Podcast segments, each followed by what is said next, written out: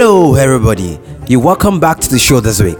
I remain your host, Ayodeji Adigbola, founder of Revive Nigerian Mission, and this is TNS, the Nigerian Story Podcast.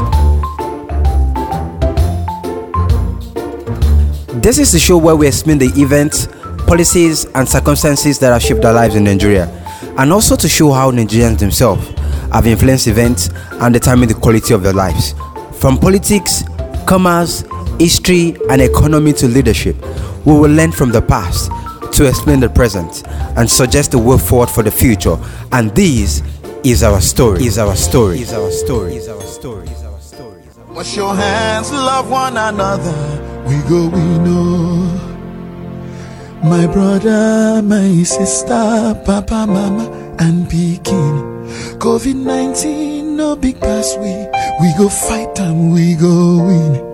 Just as long as we remember to always do the right thing. Wash your hands, love each other. We go, we know. In our last episode, we talked about how the British invaded Sokoto and the battle that ensued afterwards, causing many casualties on the side of Sokoto. We also talked about how Attahiru and many of his followers fled the city and how Lugard appointed Muhammadu Attahiru II as the new caliph.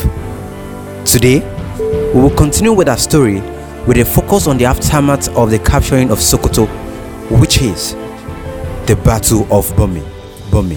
Burmi. After Attahiru I fled the city of Sokoto, he traveled through the rural regions mobilizing support for his army.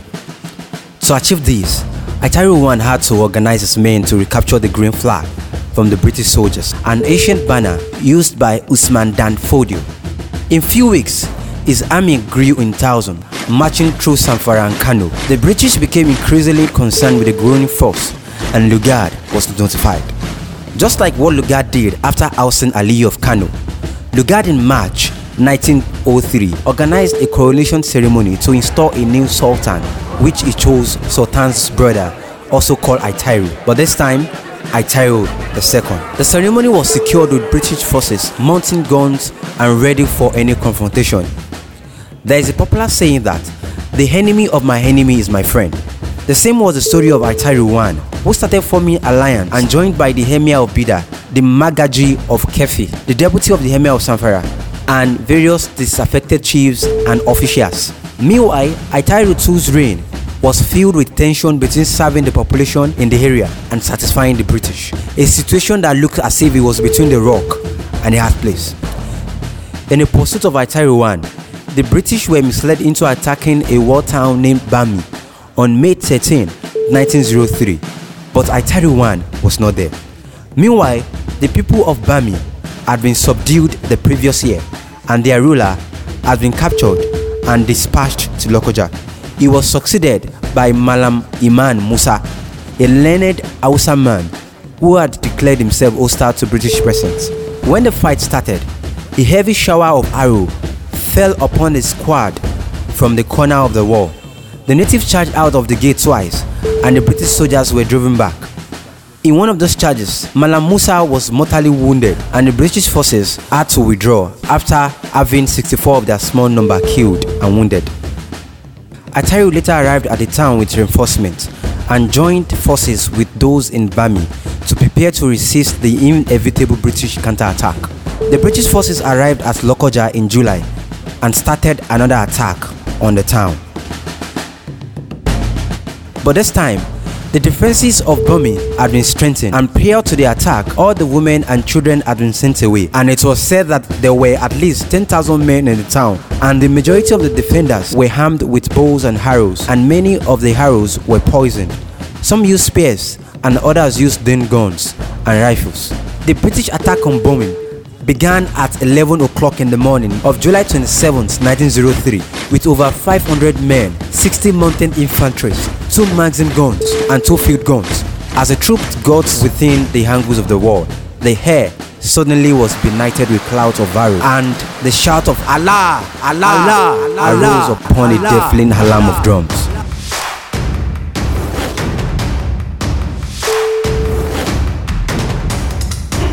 So tremendous was the shock that the leading column was forced to fall back on its support and the men refused to go on for they said the place was full of juju.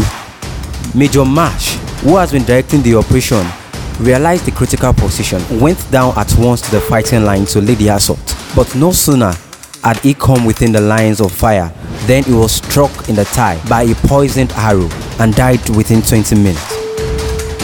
The fighting continued till sunset, with casualties numbering over 80 on the side of the British and over 1,000 deaths on the side of Burmi. The town was eventually stormed after suffering heavy losses. Among those killed was Sultan Aitaruwan himself and most of the defected chiefs who had joined him and also the Magaji of Kefi. The Sultan of Sokoto Aitaruwan was beheaded and his photographs were displayed throughout northern Nigeria to deter future opposition. The point is, some people believe that colonialism was welcome and warmly embraced by northerners in Nigeria. But on the contrary, this story has made us to understand that the fought tooth and nail against colonialism.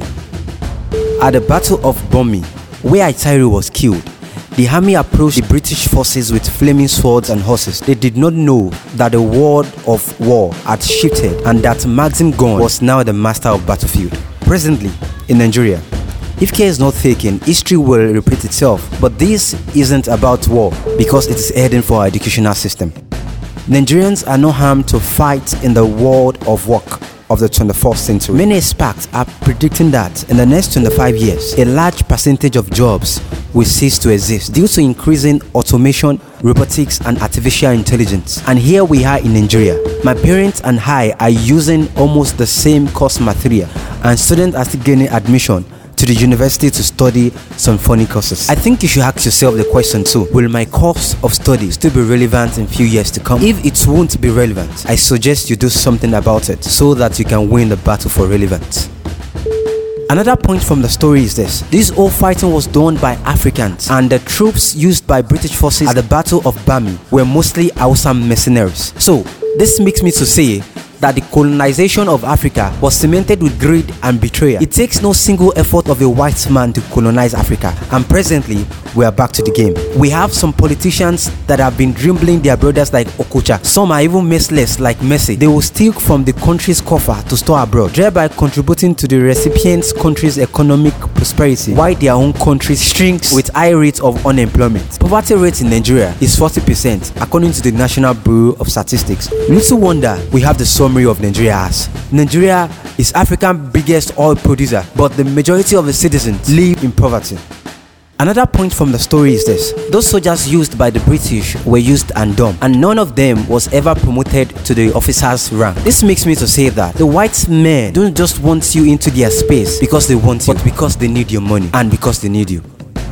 Finally, I think we cannot totally separate the root cause of some armed struggles in the north from this conquest, as some people believed that colonialism and the British interred rule has tarnished the state with secularism. For example, Salafism, one of the ideologies of Boko Haram, was developed in Egypt in the 19th century as a stand against Western European imperialism and innovation in Islam. It also advocates the return of the religion to a pure and unaltered period as at the time of Prophet Muhammad. And that will be all for today. The argument continues. This is the Nigerian story. Is Nigerian story. My story. My story. Your story. Your story. Our story.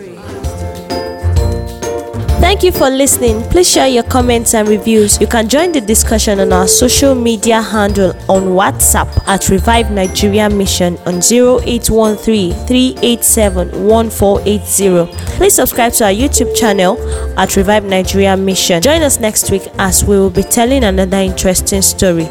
Shout out to all members of Revive Nigeria Mission. We love you. We love you. We love you.